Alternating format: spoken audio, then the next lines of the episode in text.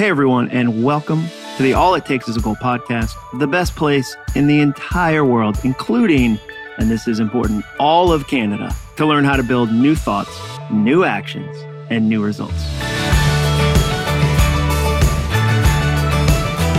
I'm your host, Jon Acuff, and today I'm going to tell you a lesson I learned about fingers and a power drill and bravery that directly applies to that dream that you've been putting off. That that last sentence came out weird, but I promise these two words that a surgeon told me are going to hit home. But first, today's episode is sponsored by Medi-Share. Have you guys ever had buyer's remorse? You know, that feeling of intense regret because the thing you thought you just had to have was only something you used once or twice. For me, it was the time I bought a really expensive road bike because I thought I was going to get into cycling. I proceeded to hang it on the wall in my garage and feel ashamed for six months. Well, I know some of you are experiencing buyer's remorse right now for something much more frustrating. You know what I'm talking about. It's the health care you rushed to get during open enrollment last December. Well, I have some good news for you. You've probably heard me talking about our main sponsor for this podcast, Medi-Share, and these guys have the answer to healthcare buyer's remorse. Check this out. Members of Medi-Share save up to 50% or more per month on their healthcare costs. They say the typical family saves up to $500 per month.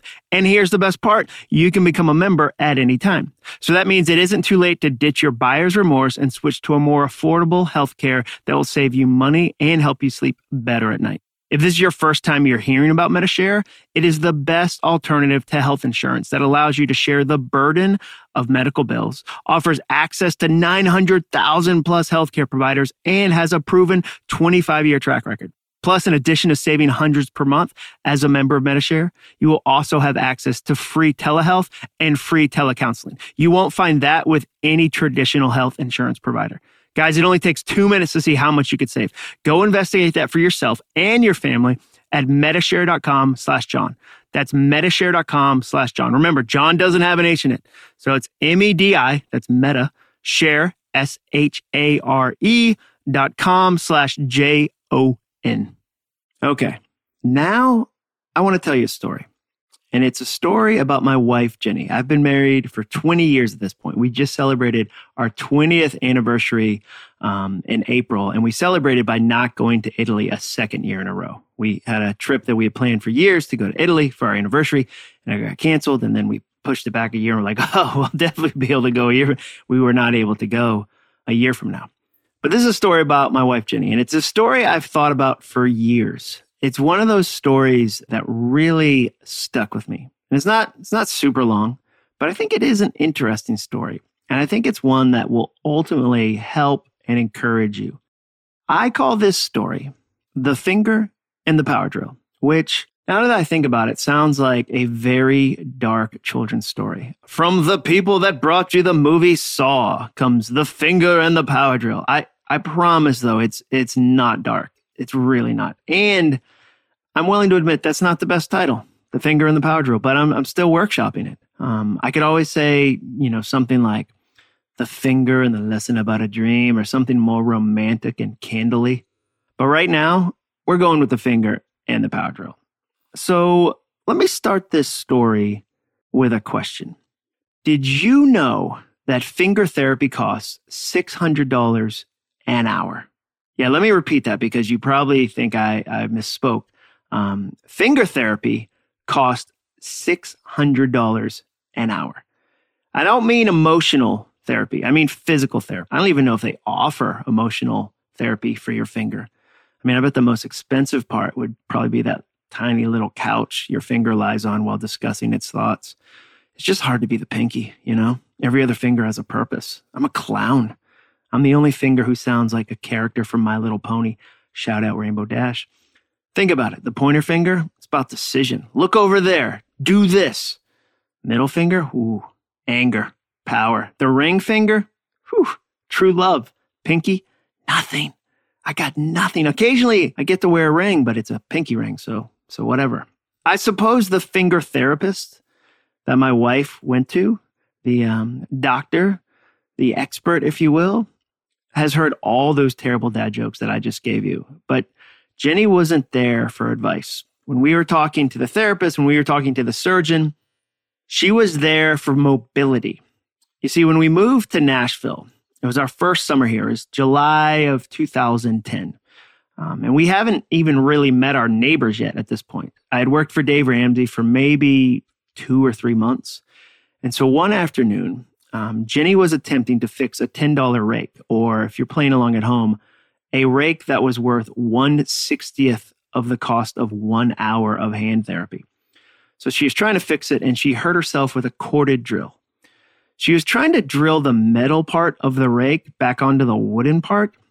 It had fallen off while she was raking. The screw burst and she was like, you know what? I've got a screw. I've got a power drill. I've got a rake handle. I've got a metal part of a rake. What do they call the metal part? Are those tines? No, that's what they call that's what they call them on a fork.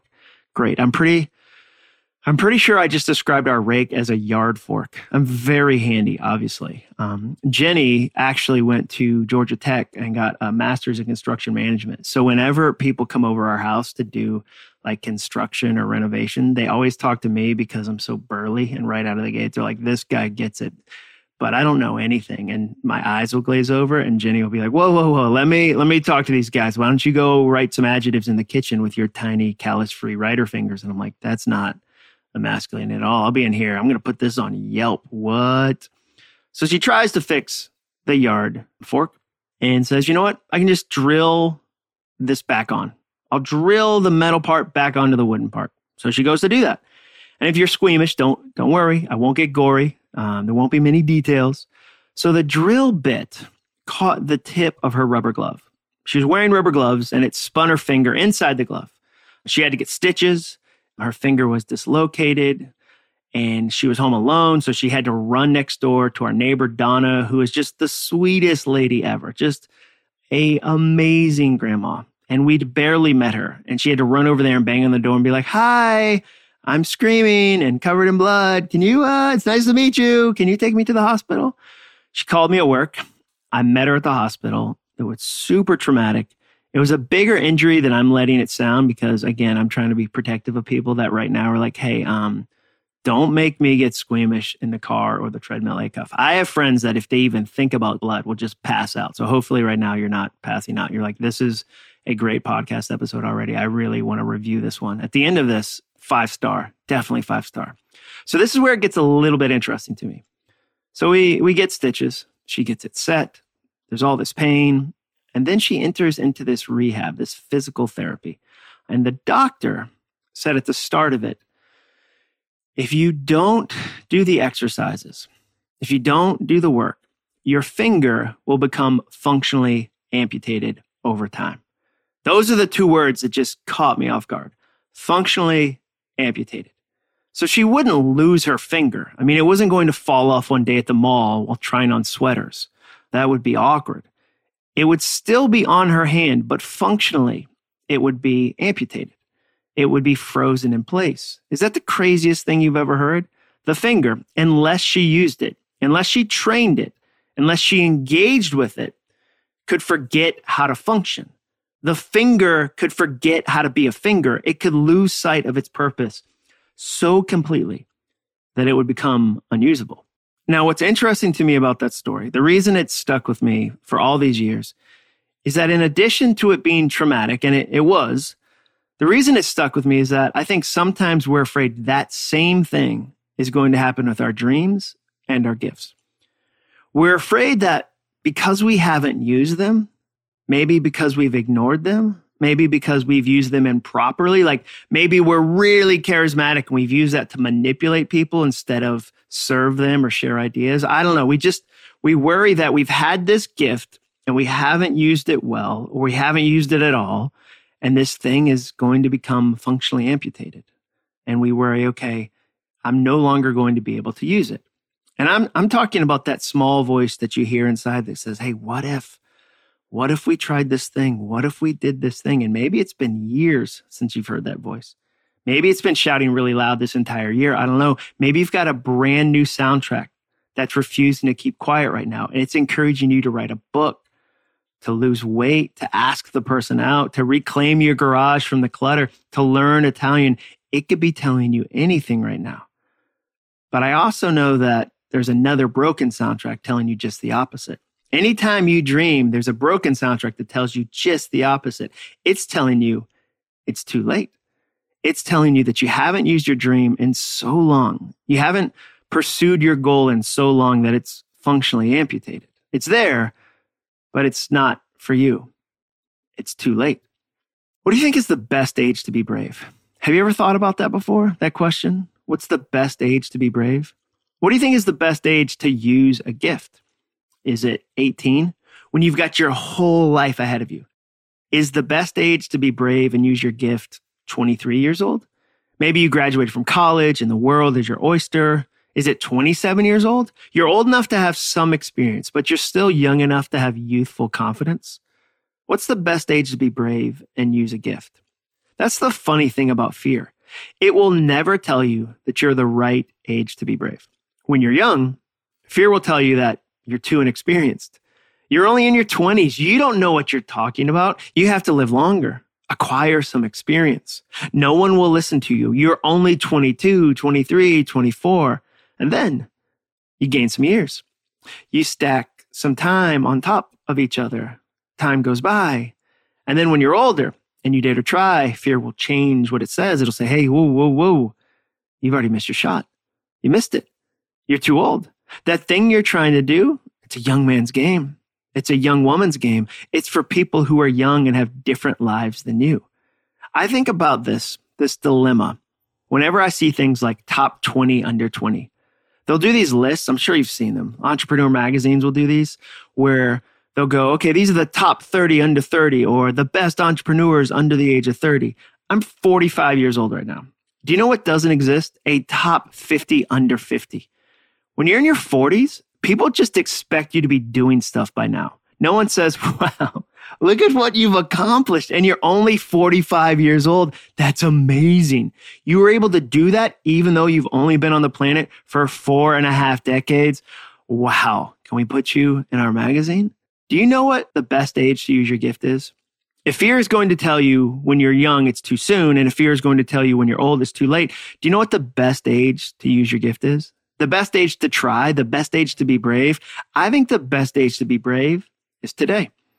Yeah. The best age to be brave is today. Here's why. Here's why I personally know that to be true. I wrote my first book at 34 years old. I was 34 years old. I knew in the third grade that I wanted to write a book. I had a teacher, Mrs. Harris, at Doyon Elementary School in Ipswich, Massachusetts. By the way, our mascot was clams. That was our school mascot, which if you want to pick a terrifying mascot, you want to go with a mollusk. Because if a clam is coming at you, like if a clam is enraged, you have at best two, maybe three weeks to get out of the way. But Mrs. Harris at Doyon Elementary School in Ipswich, Massachusetts, laminated a collection of poems that I wrote.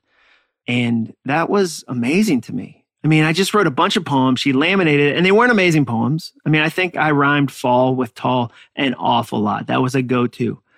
I lived in New England at the time, and a lot of my memories are fall related. So I wrote down a ton of poems about fall and leaves, and she laminated it and she told me I was a good writer. And it felt like in that moment, I could write a book.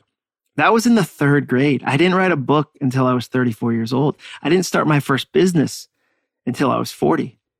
You often hear these entrepreneur stories about people who started their first business when they were like four. They were four years old. Warren Buffett had a paper route when he was in the womb. He started his first business in Nebraska when he was a zygote. That's how advanced he was. He started his first business as a zygote. And you feel like, oh my gosh, it's too, it's too late for me. It's too late. But that wasn't my experience. I mean, I was 40 years old when I started my first business. I was 45 when I launched this podcast. A friend said to me, Do you feel like uh, it might be too late to start a podcast now? I mean, there's so many podcasts. Like, don't you feel like we maybe have enough podcasts? Fear always tells you that you can only take risks in your 20s. Fear will tell you that your dream is functionally amputated. Fear tells you that it's too late. And I think that's garbage. I really do. I want to give you a new soundtrack for that exact moment today. Remember, I wrote a book called Soundtracks, and a soundtrack is just my phrase for a repetitive thought a thought you hear over and over and over again. Fear will ask you to listen to broken soundtracks, but you can choose to create your own soundtracks, to write thoughts, new thoughts, fresh thoughts, good thoughts that lead to good actions that end with good results. So I'm going to give you a new soundtrack today. Here's the new soundtrack. The best day to start something new is always today because it's the only day you've got. Let me say that again because it was a, it was a little long. The best day to start something new is always today because it's the only day you've got. Or let's go even shorter so it's easier to remember. Today is the best day to start. That's it. It is. Today is the best day to start. Gifts never go away, they just wait. There's another soundtrack. Write that down. Gifts never go away, they just wait. And they've been waiting for you. Maybe they've waited a long time, maybe it's a short time, but they're waiting for you it's not too late. And I don't mean that in kind of a fake motivational way when people say, like, you can be anything you want. I don't think that's true. I really don't. I don't think it's helpful because the minute somebody tells you you can be anything you want, your brain, if it's smart at all, goes, I probably couldn't be in the NBA. Like, I can't. I can't be in the NBA. There was never a moment in my life where I could have made the NBA. And how do I know? Because I looked up the heights of NBA players. In the history of the entire NBA, there have been seven people my height, hundreds and hundreds, maybe thousands of players over the years. Seven people. I don't think that's discouraging. I think that's honest. I don't think you can be anything you want. I think you can be the best you, and that's very, very different. And you've got some gifts, and they're waiting for you. So when you think about that finger story, remember, you've still got time. It's not too late. Your dream isn't functionally amputated. It's not. Dreams never go away, they just wait. And by the way, as I start to conclude this podcast, Jenny did all her finger therapy. She was a champ. She was like Rocky. She put a tiny little um, gray hoodie on her finger and was like climbing stairs in Philadelphia. That's terrible. I, there is a lot of dad jokes in this podcast episode, but she did. She did all her therapy. She put it together. She hustled, and her finger is fine. I mean, in case you're like, whoa, whoa, whoa, we need a conclusion to this story because maybe you're thinking, I saw that video of Jenny once. You guys did a Q&A once and did she not move a finger? Was there one finger that was like just at a weird angle? No, no, no, no. She's fine. All 10 digits. Fantastic. We get compliments on her hands all the time. People like, you have amazing hands. She should be a hand model. Don't worry. It worked out. But remember, gifts never go away. They just wait. And the best day to start is today. The best day to start something new is always today because it's the only day that you've got. Thanks for listening today. Please make sure you subscribe to the podcast. And if you've got 60 seconds to spare, I would love a review. With new podcasts like mine, your feedback in the reviews is critical. So thank you so much to everyone who's done that. I'll see you next week. And remember, all it takes is a goal.